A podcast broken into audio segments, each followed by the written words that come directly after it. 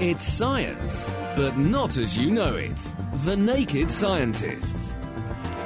Hello and welcome to The Naked Scientists with me, Ben Valsler, and with Dave Ansell. Hi, Dave. Hi there. This week sees the 150th anniversary of Charles Darwin presenting his theories to the Linnean Society. So we're looking at the science of evolution. We'll be finding out why scientists have revisited a textbook example of evolution in action, and we'll be discovering why being the horniest sheep may not be best. Plus, we'll be looking at Darwin's own letters to get a behind the scenes look at the man himself. And we'll also be finding out why bacteria evolved in the lab can outcompete their parents. So they actually grow close to twice as fast as did the ancestor. So when you compete them, the evolved bacteria kick butt. Now, Dr. Chris isn't with us this week as his own experiment in genetic recombination, that's mixing his DNA with that of his wife, Sarah, has been a success, and they are now the proud parents of a little boy, Timothy, a brother to their daughter, Amelia. So, congratulations, Sarah and Chris, from all of us here at The Naked Scientists. Indeed, but even in Chris's absence, we'll be catching up on the latest science news, including why ancient poets may have been astronomically accurate and a new way to communicate underwater. And Diana O'Carroll will be joining us with this colourful question of the week. Why is copper the metal, copper in colour, yet when in solution with copper sulfate it's blue and copper carbonate it's coloured, and when you do a flame test it's actually green? That's all to come on today's Naked Scientists. So if you want to get in touch with any questions or comments, you can email chris at thenakedscientists.com. The Naked Scientists podcast, powered by UK Fast, the UK's best hosting provider, on the web at ukfast.net. Well, let's kick off as we always do with a look at the science news from this week. And this is a lovely story about baby crocodiles. Scientists have discovered that baby crocodiles actually talk to each other from inside their eggs in order to synchronize hatching. Writing in the journal Current Biology, Jean Monnet researchers uh, Emily Vernier and Nicholas Mathevon recorded the sounds that are made by a clutch of crocodile eggs in the time leading up to them hatching. They then played these sounds back to another group of eggs that were due to hatch at some time within the next 10 days. Now, surprisingly, most of the eggs actually answered back, and some of them moved around. But most importantly, all of them hatched within 10 minutes of hearing the sound. Now, for a control, for a test, the team played random noise to another group of eggs, and they left a third clutch of eggs in silence. Neither of those two groups showed any reaction, and they didn't hatch.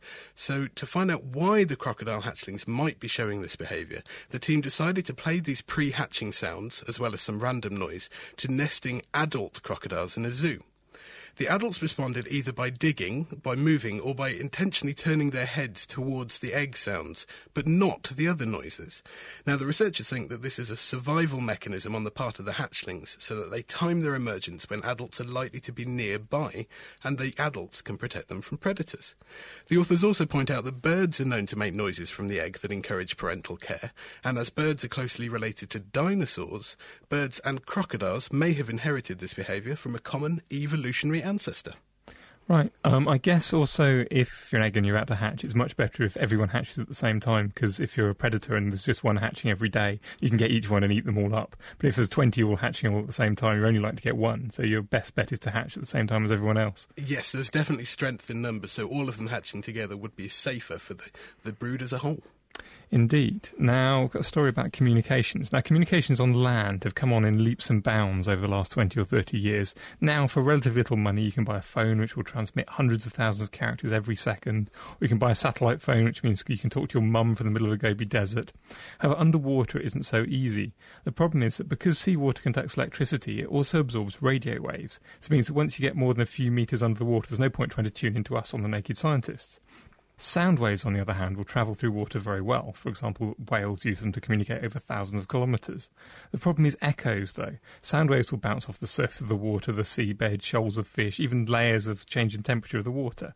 This means if I shouted at you, you'd hear a whole series of overlapping va- versions of my conversation. It would sound like gobbledygook. This means I'd have to communicate very slowly with you to wait for each echo to die down after every word or every little bit of information. However, William Kuperman and colleagues at the Scripps Institute of Oceanography have used a very neat method to get around the problem.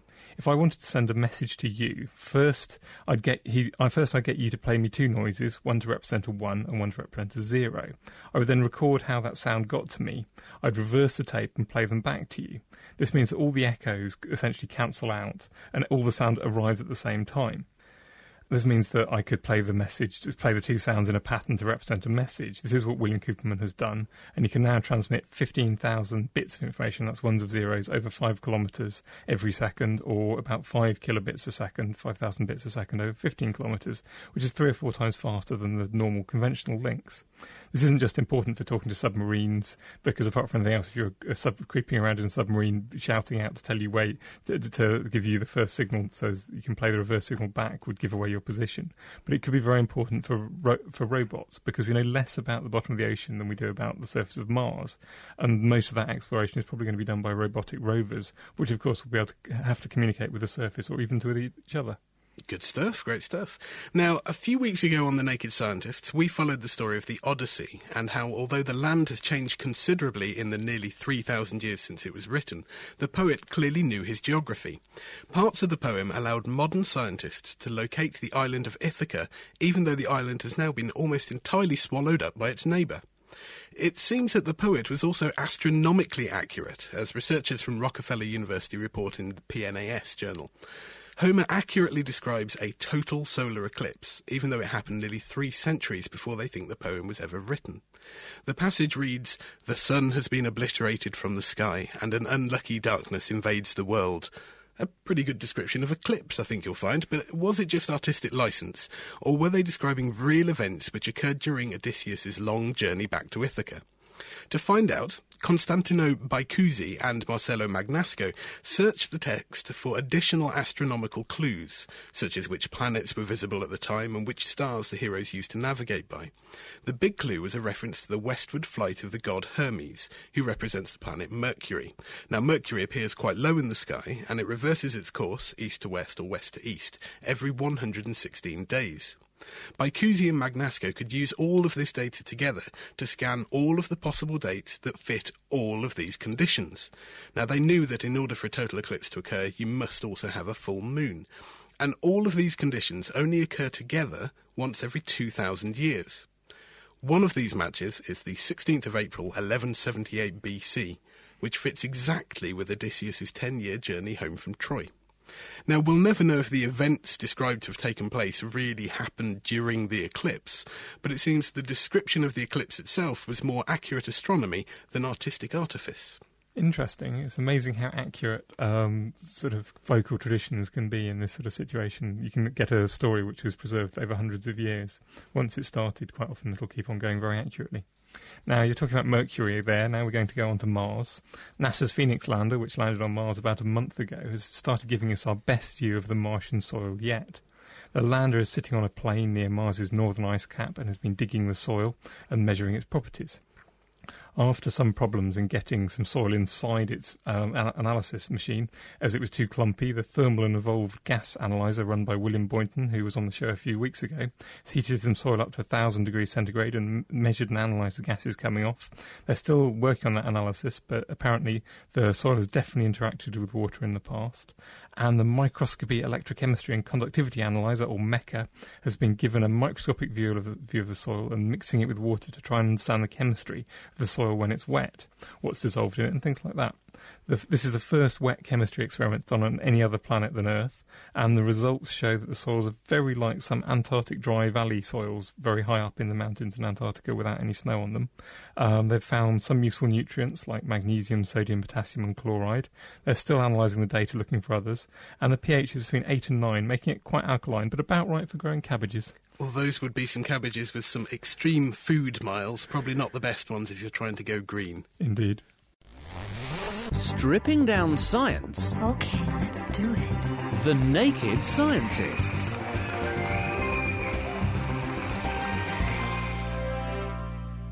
You're listening to The Naked Scientists with Ben Valsler and Dave Ansell. We're discussing the science of evolution today, and we'd love to hear from you, so please get in touch with any questions or comments. The email address is chris at thenakedscientist.com.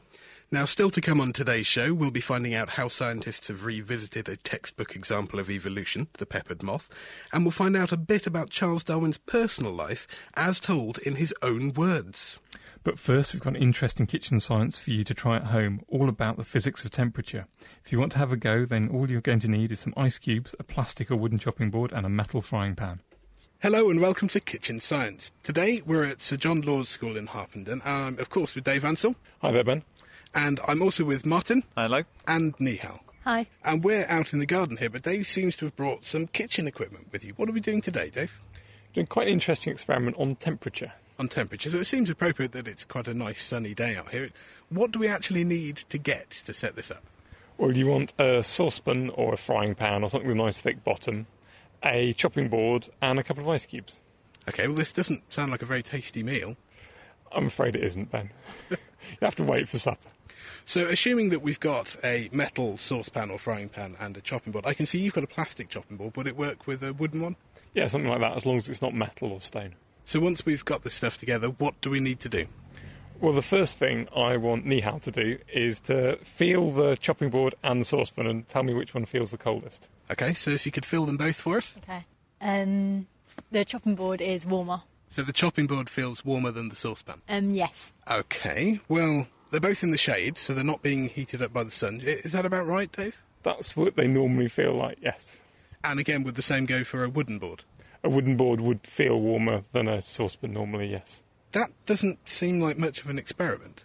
Okay, then what I want you to do is get two ice cubes, put one on the chopping board and one on the saucepan, and see which one melts first.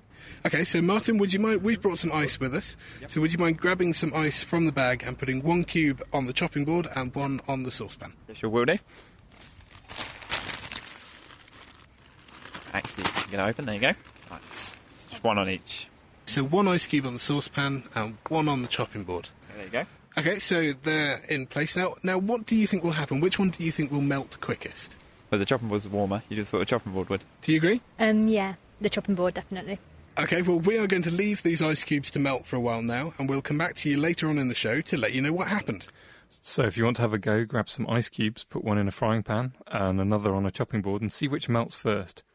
Now, one other very exciting thing that we do here on The Naked Scientist is to beam this programme directly into Second Life. So, from 6 pm UK time, which is 10 am Second Life time, if you want to come and find us and meet some of our other listeners, you can meet them there. Hello, everyone in Second Life. Go to Second Life, visit the Skylands continent, and search for The Naked Scientists. Drop by our mansion, relax on the sun loungers, and enjoy listening to the show. Laying the facts bare. The Naked Scientists. This is a Naked Scientist, and today we've naturally selected to talk about evolution. Now, one of the more elegant examples of evolution you'll find in textbooks is that of the peppered moth. Dr. Remy Ware is from the Department of Genetics at Cambridge University, where they've been going through the experiments to, that got the peppered moth in the textbooks. Hi, Remy. Hi there. Now, first of all, can you tell us what the original story was? Yeah, sure. So originally, um, there was an observation made in, in 1848 in Manchester in which there was a dark form of the so-called peppered moth uh, first recorded. Now, the peppered moth, its normal form is is sort of light in colour, with a black speckling, which gives it its name. And in 1848, the first uh, black or melanic form of this moth was recorded. And, and towards the end of the 19th century, towards about 1895 or so, a very large proportion of the moths found in Manchester of this were of this darker form, and a very distinguished Victorian uh, lepidopterist called J.W. Tutt proposed the hypothesis for why this was occurring. And his hypothesis was one of differential bird predation. So the idea was that with the Industrial Revolution, the pollutants produced, such as sulfur dioxide and soot fallout, had darkened the surfaces of the trees on which these moths rest.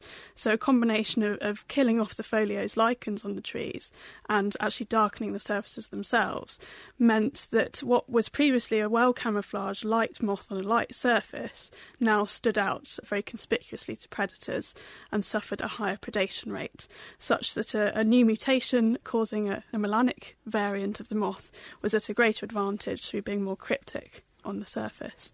Following this hypothesis, a chap called Bernard Kettlewell through the 1950s started trying to really test what was going on here.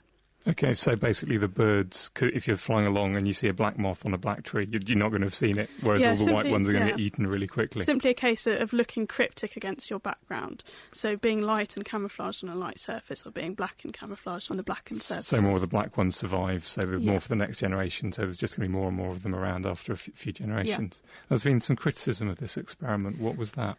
Okay, so this chap Kettlewell started trying to test the hypothesis of this bird predation, and more recently, over the past decade or so, his work's been criticised mainly because of issues to do with it being very artificial. Now, what he actually did was he had an experiment in which he looked at a, an oak woodland in Dorset and a polluted woodland in Birmingham, and he looked at the levels of predation of the different forms of the moth, the light form versus the dark form. And he found a reciprocal result in these experiments in that more of the dark form were predated upon in- the in the lighter area.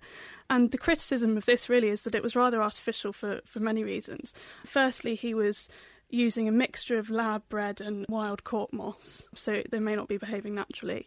And also, he was placing them on very conspicuous positions on the tree. And so the natural moths would have hidden. yeah, I mean, later than- later experiments um, even involved gluing dead moths onto the tree in positions that were rather conspicuous. And actually, in, in, we know now that moths naturally rest under twigs and under branches and things. And also, he's releasing moths in very very high densities. So essentially, he was creating what we call a bird table effect. So the birds were learning that they come to this site and they've got a good lunch straight away. So it was really these criticisms of artificiality which have been at the, the forefront of the argument against the peppered moth case. So I guess he was still showing that there was a selection pressure to towards the dark ones in the dark trees, but light ones in the light trees. Yeah, but so- people weren't entirely convinced. Whatever the, the criticisms of it being artificial, it was the reciprocal nature of the results in the two areas that was so convincing. Never mind the sort of nitty gritty of the quantitative accuracy of the case, qualitatively, it seemed very convincing, and, and subsequent evidence came from a reduction in the dark form of the moth following anti pollution legislation later on. And so this was rather convincing and shows, importantly, that evolution's not a one way process and it can go back. So you've now been looking at and tr- looking to try and fix some of the problems with this um, experiment to try and silence the critics. So what have you been doing? Some work led by uh, my colleague Professor Michael Majerus. He wrote a book on, on melanism in 1998 addressing this point, and since then had a number of criticisms, and so set about systematically trying to correct the problems with the original story. Mainly by removing these issues to do with it being a very artificial type of experiment. He tried, as far as possible, to make it a natural experiment. So he was releasing uh, moths in natural frequencies, very, very low frequencies. And this experiment actually took over seven years to complete because it was trying to be so realistic. Very patient. Yeah. Importantly, he also allowed the moths to choose their resting positions naturally. He released them overnight and allowed them to select their positions as they would do in the wild, whereas Kettlewell was releasing them during the day. And so it's quite likely that they wouldn't select natural positions. So various things like this and, and natural densities being the, the reason why it took such a long time to do. So what, what was the results of the experiment? So, similarly to what was found by Kettlewell, this work was done in Cambridge, actually at his home, and it was found incredibly convincingly that there was a very strong correlation between observed declines in the dark form in Cambridge. This was between 2001 and 2008.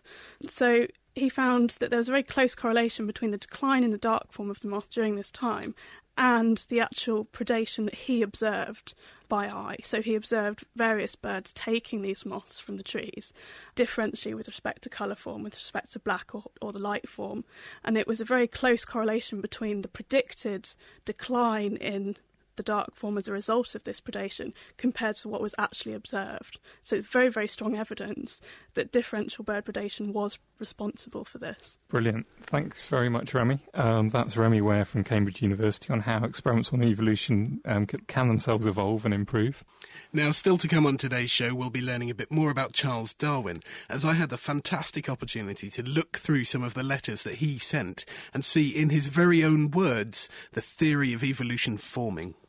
But before that, we're looking at evolution on a lab bench. Professor Richard Lenski works at Michigan State University, and in his lab, he's grown over 40,000 generations of E. coli for over 20 years. He's persuaded the bacteria to evolve totally new characteristics, giving scientists new insights in how organisms adapt and change over time. Well, I've always been interested in the tension between evolution being a random process at the level of mutations, and yet natural selection provides a force that moves populations to become ever more adapted. And so this experiment with E. coli has been designed to look at how reproducible evolution really would be if we could repeat it. And so I created 12 lines of E. coli, all started from the same ancestral cell. And we've been propagating them in my lab for about 20 years now. And the bacteria have gone through 40,000 generations, and we're watching how they change and evolve. What are the advantages of using a bacteria like E. coli to observe evolution in the lab? One of the advantages of bacteria, of course, is that they have such short generations. Also, they have very large population sizes. So, in a little flask in a corner of the lab, we can have millions of cells. And what's really cool to me is that we can freeze the bacteria away. And that allows us to directly compare ancestral and evolved organisms and we're actually comparing the living organisms. It's not just fossils, it's the real live bacteria. So imagine a little bit like if we could bring Neanderthal back to life. We might try to play a game of football with the Neanderthals, and we could see how the organisms, in their performance, not just in their fossil morphology, but in their real performance, have changed over time. So, what evolutionary changes have you seen since your very first cell line? Well, one of the most important changes is that the evolved bacteria are demonstrably much more fit in this environment. So they actually grow close to twice as fast as did the ancestor. So when you compete them, the evolved bacteria kick butt. The evolved cells are much larger and we're looking at how they've changed in many, many other properties. But in particular, the last few years, we've been looking at how they've changed in their genotype. So we're actually sequencing their DNA and finding the mutations that are responsible for their adaptation. Recently, you reported on a rather more dramatic change that had happened, in that they seemed to be able to use a different source of food. What had happened here?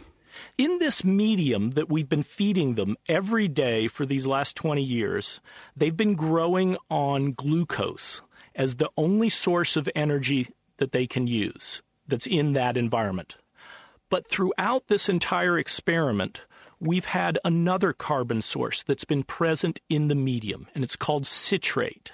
And one of the features that's been recognized of E. coli cells is that they're not able to use citrate as an energy source. It can't get inside the cell. So this is one of the defining features that makes them an E. coli bacteria rather than something else. It is pretty much. There are little gray areas around the edge that are rather technical, but it's certainly the general property of E. coli, one of the defining characteristics by virtually all assays. And so for 20 years, they've been eating their glucose and not recognizing that there's an open niche, another resource available in their environment. But one of the 12 populations suddenly woke up, as it were, in an evolutionary sense, and said, hmm, there's something else to eat. There's a dessert tray around the corner after we finish our glucose. And so that population evolved the capacity to use this new carbon source as an energy source. And what we've done has been to try to ask could any of the populations have evolved that new trait at any point in the experiment? So we've been trying to ask whether the genetic context changed so that this new phenotype became possible by virtue of the more or less inconsequential differences that had accumulated in one population versus the other 11 populations. And we took advantage of the fact that we have all these time points frozen away in our freezer.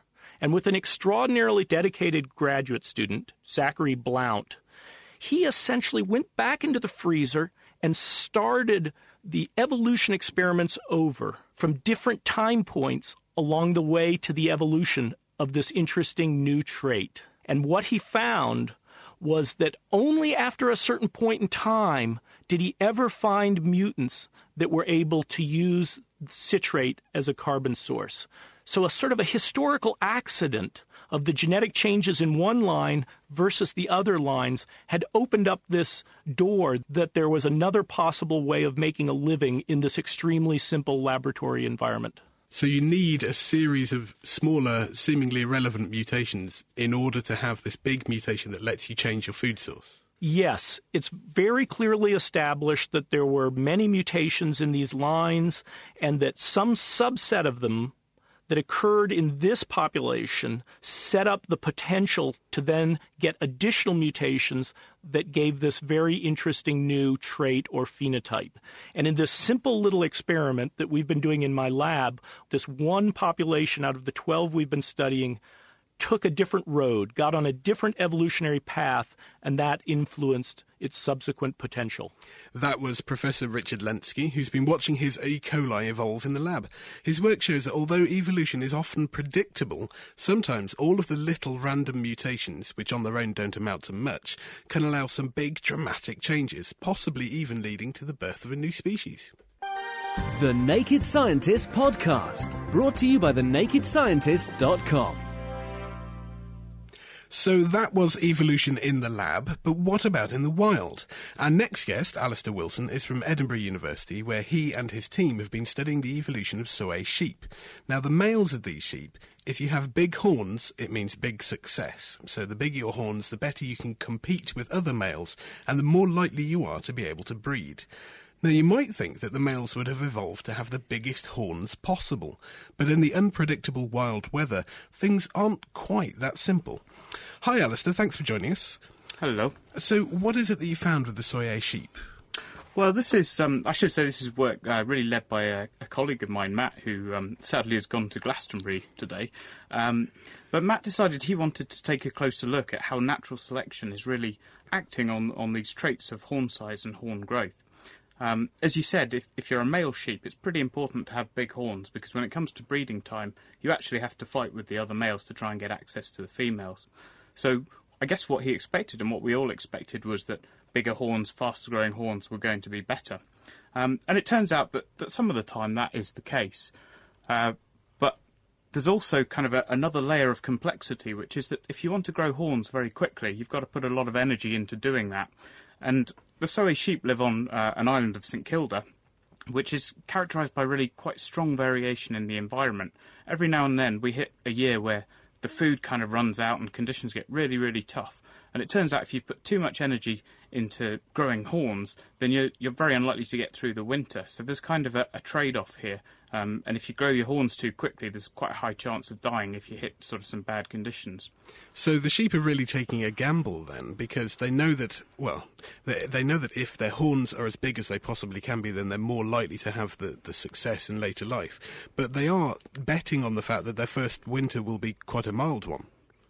Well, that's it. You you can kind of think of it as, as different strategies. If you if you have a, a good season coming up, then it's definitely better to have gone for it in terms of growing your horns. Um, but of course, if you get that wrong, you might end up dead. In which case, it doesn't matter how big your horns would have been, because uh, you're not going to get any any breeding success the next season. Now, does this mean that the sheep are either born with the potential to have big horns or born with the potential to survive the first winter?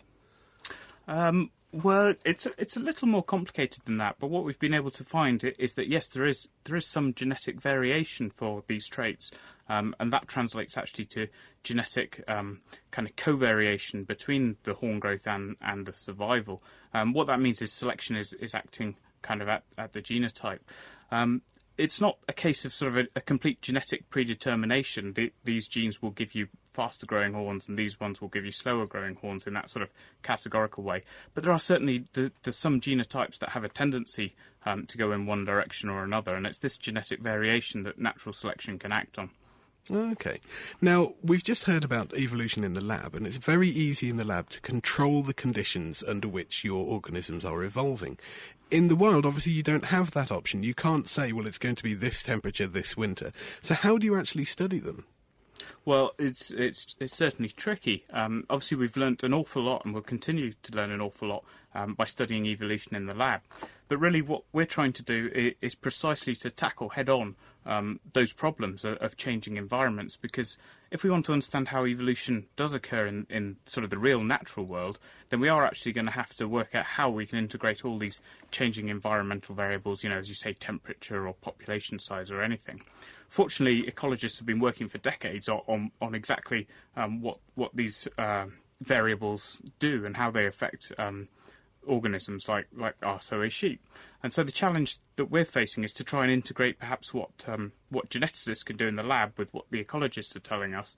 Um, and to, to try and integrate these sources of complexity rather than avoid them as you would do in, in the laboratory. So, can you take a genetic profile of your population and then try and use that to estimate how well they will cope with, say, a, a bad winter coming up? Can you actually use the genes to predict success? Well, I, I think it. We maybe aren't quite there yet, but that's, I guess, what we're working towards. We're trying to get an understanding of how changes in the environment will affect both natural selection and also the the sort of genetic variation for different traits on which the selection can act. And I think really it's important if we can start to understand how environmental change in, in any form will affect those parameters, then we can actually start um, to build changing environments into predictive models uh, of phenotypic evolution or evolution of traits.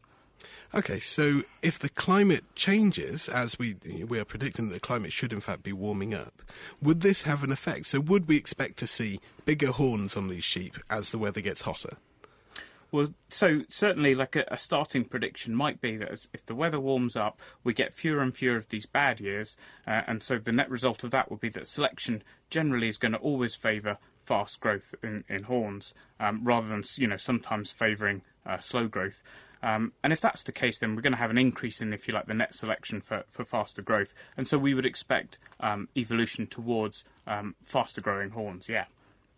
Oh, well, that's really interesting. So, what does this tell us about the way that selection pressures balance each other? Because obviously, we have the sexual selection here, which is that you need to have big horns to compete with your with, with the other males around and to actually breed. But we then have the external natural selection. Do, does one drive the other? Well, um, I guess you can look at this problem in different ways. For me, I, I think of it all as being um, sort of different components of the total selection. And the, the key point is that selection can act in different ways through what we might call different components of fitness, whether that be reproduction or survival, um, or survival in your first year versus survival in your second year. Um, so the, the idea really is that if we can get a handle on um, how these individuals are behaving throughout their whole lives, throughout across you know across a range of environments, then we can start to see how selection trades off um, either across different environments, across different ages, um, or through different components like survival and reproduction. And we can bring all of that together to try and get a, a, an idea of the total picture. So when we say that an animal is fit and we're looking at the survival of the fittest, it could actually be that they would be very fit in one aspect, but that would in turn make them very unfit in another aspect. That's it exactly, and it can be it can be a, a, real problem because sometimes the things you can measure might be survival. It may be much much harder in your particular system to measure maybe the number of eggs produced or something like that. You can get quite a misleading uh, sort of idea of, of what selection is doing if you only look at one sort of aspect of fitness at a time. The, the challenge is to try and uh, get a get a whole complete picture of a, an individual's life, perhaps, and um, how how its fitness is is achieved through both surviving and reproducing. Fantastic. Well, thank you very much, Alistair. That was Alistair Wilson from the University of Edinburgh telling us how young sheep make an evolutionary gamble when they're growing big horns. Big horns could mean more success, but only if you survive your first winter. The Naked Scientists. For more information, get online at nakedscientists.com. Now, this is The Naked Scientist with Ben Valsler and Dave Ansell. We're looking at the science evolution today, but still to come, we've got our question of the week where we'll be finding out why copper is so colourful.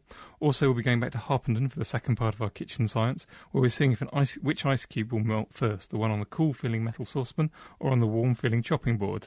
Various people on Second Life, um, Troy McLuhan, Crystal Falcon, and Zanzibar Rothschild, are definitely on the right lines. So if you want to get in touch with us for any reason at all about the kitchen science, if you've got any questions about evolution, you can email chris at thenakedscientist.com. But first, before we go back to kitchen science, as it's 150 years this week since Charles Darwin presented his ideas to the Linnean Society, now this marked the first public outing of the theory of evolution, I went to visit Dr. Alison Pearn. She's from Cambridge University. I went to see her to learn a bit more about the man behind the theory. Alison is behind the Darwin Correspondence Project, so I started by finding out just what that is. Well, it's pretty much what it says on the tin, really. There are about 14,500 surviving letters written both by and to Charles Darwin, and we are publishing complete transcripts of all of them. They're available in hard copy volumes and they are also going up on the web. But we have the books that Darwin wrote. The books would be the distilled essence of what he wanted to communicate. Why would we need all the letters, all the rough drafts? The books are meant for public consumption. They are the final finished product. And there's a whole backstory, an extremely interesting story of how those books came into being. Darwin was not a lone genius who suddenly had an epiphany of an idea and, and immediately wrote it down. He was somebody who worked away for many years in enormous detail. He talks about amassing great quantities of facts. He did that largely through the medium of correspondence, through letters. Can we trace the development of his theories using his correspondence? To a large extent, yes, we can. There were certain of his scientific colleagues with whom he did discuss his ideas in a certain amount of detail, in particular in correspondence with Joseph Dalton Hooker, who was director of the Botanic Gardens at Kew and Darwin's closest friend, and with Charles Lyell, who had been an early mentor. It is possible to see Darwin beginning to discuss his ideas and collecting the evidence to support the arguments that he was making. And Darwin and Wallace presented their ideas together to the Linnean Society in July 1858. But if the correspondence shows that he was still discussing aspects of it only months before, what was it that galvanised him into presenting his findings instead of the long, painstaking work he'd been doing? Well, famously, it was the arrival of a letter from Alfred Russel Wallace, who was out in the field in Malaysia. But Wallace had also written a paper which Darwin then describes as being so uncannily like his own theory that in some ways it was as if Wallace had actually seen his manuscript. He actually panicked. He immediately writes to Charles Lyell and to Hooker and really is asking them what he should do. So it was actually Darwin's friends who were pushing him to publish in what to him was a, an unseemly hurry. In fact, of course, when the papers were read at the Linnean Society, neither Wallace nor Darwin was actually there. Wallace was still out in Malaysia, and Darwin was struggling with a completely different crisis in his life.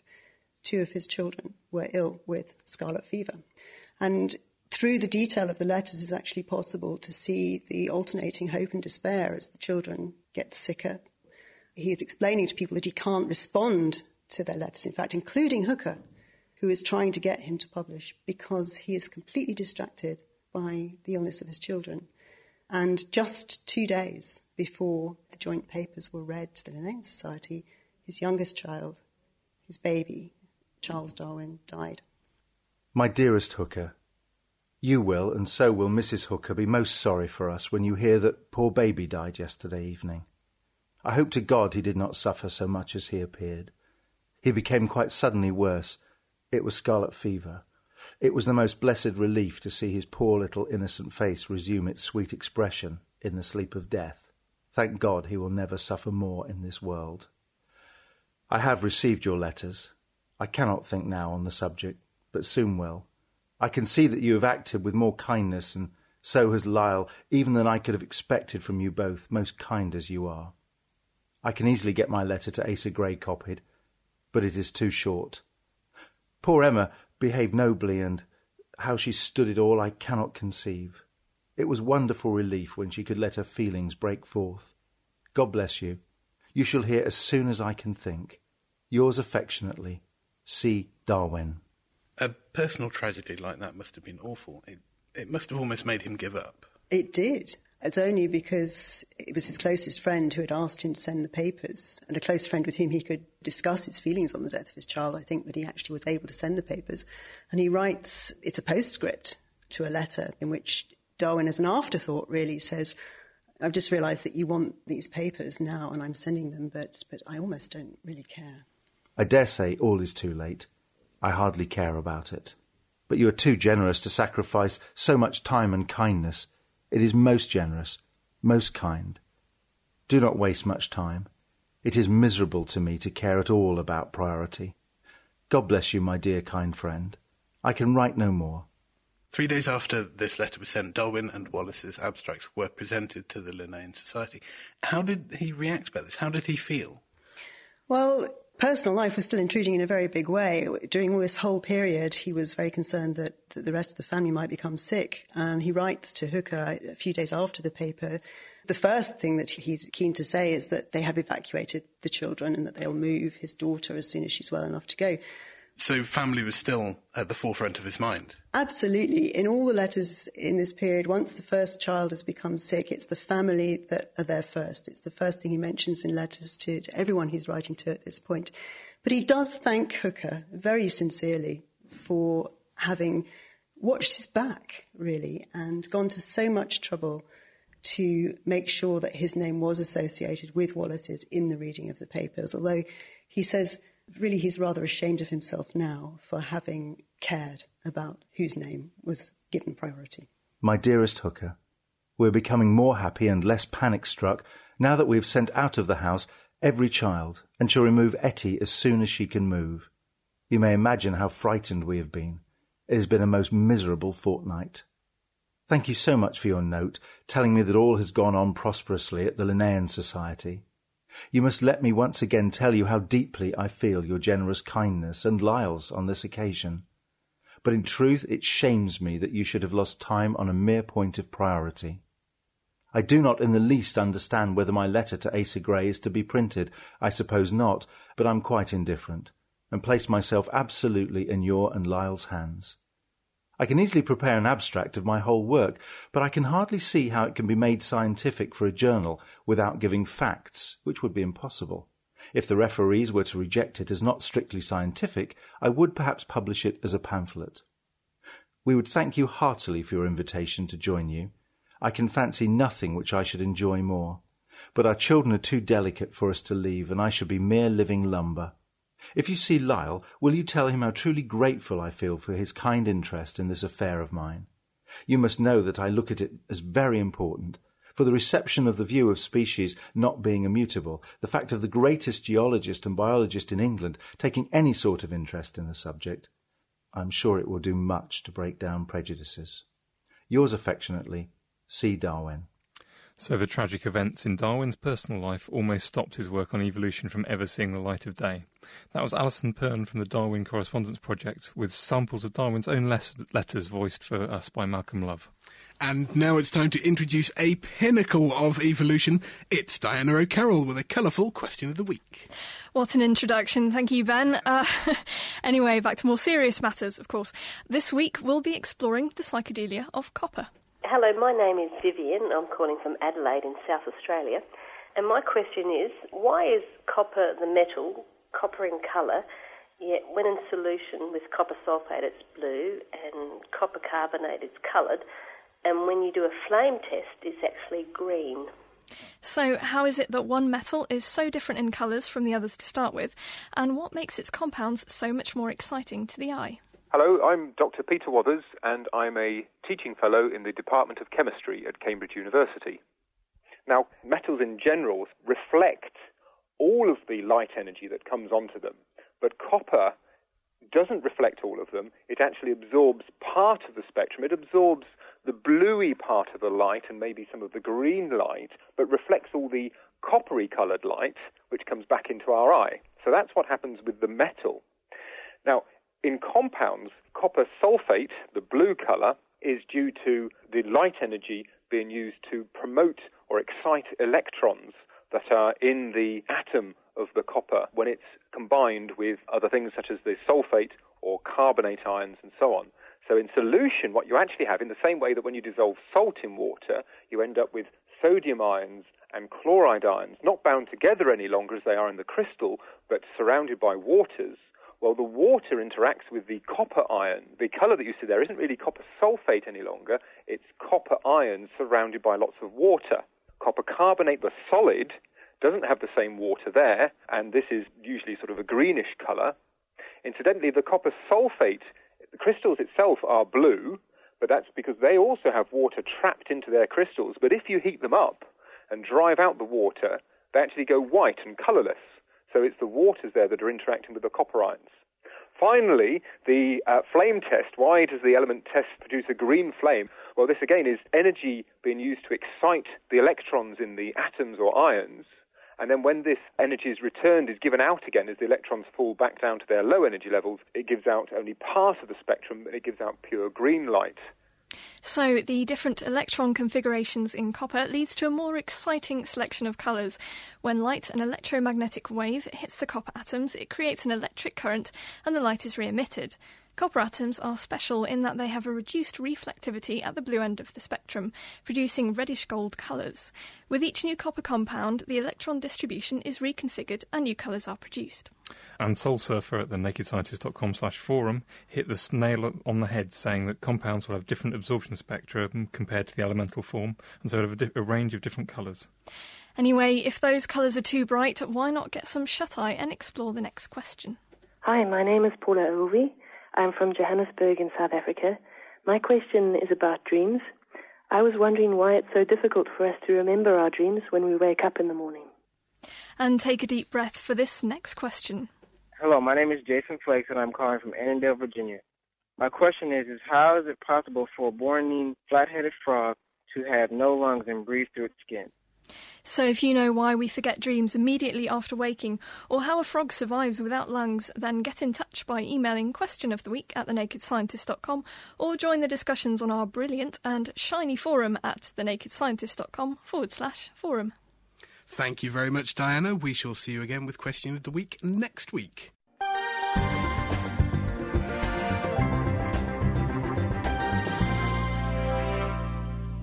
It's time now to go back to Hertfordshire for the result of this week's Kitchen Science. Which ice cube do you think would melt first? Well, we've had a lot of comments from Second Life on this one. Uh, Troy McLuhan thought that the saucepan would conduct heat faster. Now, I'm guessing he means that it'll melt quicker. Uh, Zanzibar Rothschild also thought that the, the, saucepan ice would melt quicker as they are designed to distribute heat. And it seems that Crystal Falcon actually did do the experiment while she's in Second Life. I'm guessing she did it in real life. And she said that she glanced back at the ice cubes. The one in the pan had completely melted, but the one on the cutting board was only a bit of a puddle around it. So it seems that the one in the pan was melting quicker. So let's go back now and find out what we saw. Welcome back to Kitchen Science at Sir John Lawes School in Harpenden. I'm still with Dave, Nihal, and Martin, and we've got a chopping board, a saucepan, and some ice. Or rather, we did have some ice. The ice seems to have melted. Nihal, on which one did the ice melt first? Um, on the saucepan.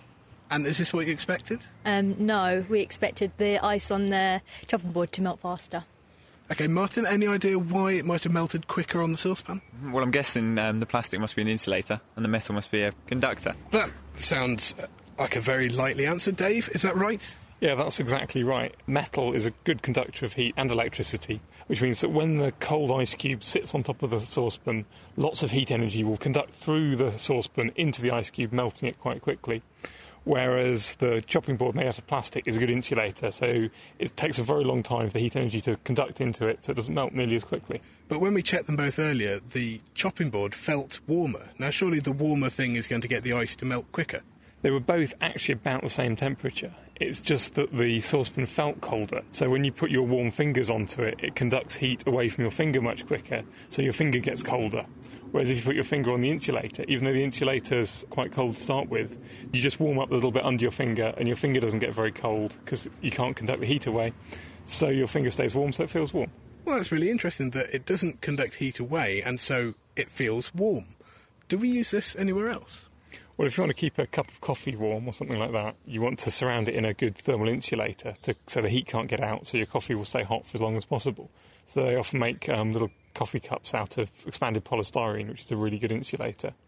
Or if you want to get heat away from something like a computer chip, put a big heat sink on the top made out of something which conducts heat really well, like copper or aluminium. So if metal conducts heat away more easily, then why, in my thermos mug that I have at home, why is it lined with metal? Well, firstly, your thermos mug is probably made out of a metal which doesn't conduct heat very well, like stainless steel, as opposed to copper, which is a really good conductor and also it's made out of two very thin layers of steel with a gap in between. and they've probably pumped the air out of the gap in between, so you can't transfer heat through it via the air. And it's also very shiny, so it will reflect any light, which can also transfer heat very well. So it should insulate well. So my thermosmug has very thick walls because there's one layer of steel and then a layer of vacuum which doesn't conduct heat very well, and then another layer of steel on the outside. Yeah, that's right. This experiment also shows why thermos flasks can keep things both hot and cold. Because basically, it's a very bad conductor. So if you put something hot in it, it will stay hot. If you put something cold in it, it will stay cold. Well, thank you ever so much for helping us with our experiment this week. Oh, thank you very much for having me. Um, it was much appreciated. And Martin, thank you. Yeah, thanks a lot. It's good fun. And that's all we have for Kitchen Science this week. We'll be back with more very soon. Indeed, and Nihal and Martin took time out of their chemistry mock exams to join us with this kitchen science, so I hope they did well in their real ones. They should be fine as long as the questions were about insulators and conductors and how they affect the rate of ice melting. But they may have had this question in their exam, and this has come in from Crystal Falcon in Second Life. She's the one who did the experiment and got it spot on. Well done, Crystal. She asked if it would apply to dry ice in the same way. Dave? Um, basically, yes. Um, dry ice is when it it doesn't actually melt; it sublimes straight to a gas, um, to carbon dioxide gas, and that takes energy. So the more energy you can get into the lump of dry ice, the quicker it will sublime away to nothing, and a something metal will conduct heat in much quicker. And it's something I've done in the past because if you get a metal spoon and squash a piece of dry ice, then it um, sublimes much quicker, and you get lots of gas giving, given out, and it makes a nice squeaking noise. Good stuff, good stuff. Well, Remy Sings, we still have you here. We've had a question for you also from Second Life. And he was saying if you looked at the genes of the peppered moth, what would you see? What would be the differences between the two colours? That's a, a, great question. Indeed, the, this crucial genotype phenotype link is what we're, we're after, really, in, um, in evolutionary genetics. As yet, we haven't um, really looked in much detail the genome of the peppered moth. But what is, is quite promising is that we have uh, very good sequence data for a number of sort of related uh, Lepidoptera species, such as the commercial silkworm Bombyx mori, and also some of the papilio butterflies. Now, their genomes are quite well studied, and it's possible that we can look for candidate genes uh, within those and then transfer it. But a similar approach has been um, has been used in a, another species which shows uh, melanism, the rock pocket mouse, which is a, a lovely little thing uh, found in North America. And you have a melanic variety of this mouse which rests on uh, a dark surface produced by lava flow compared to the normal form, which is a sort of fawn colour. And in this species, they've actually found the gene responsible for this polymorphism. They found the gene responsible for the, the melanism, which is due to a, uh, it's called the melanocortin 1 receptor gene. Um, and it's this particular gene that, that's um, mutated in the in the dark form of the mice. So that's an example where we do have this this link between the genotype and the phenotype, and indeed that's rather often used as a criticism of the peppered moth case in that, that that's lacking. So the the concept of being able to to identify exactly what's going on genetically is really exciting. Excellent. Well, it's, it's obviously very important to make the jink between uh, jink the link between genotype and phenotype. Now, if I'm right, genotype is what the genes actually show you, and phenotype is what we see on the outside. So phenotype would be the fact that it is a dark yeah. mouse. So a, a phenotype is produced both by the action of genes and the action of the environment. So the phenotype is sort of the, the physical manifestation of different factors causing a particular trait. So both genetics and environmental factors.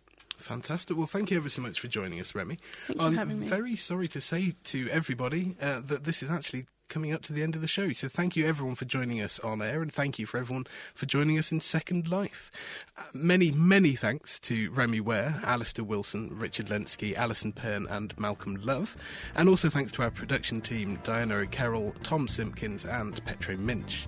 Now, for next week's show, we're looking about body clocks. So you will need to set your alarm, regardless of whether you're a night owl or a morning lark.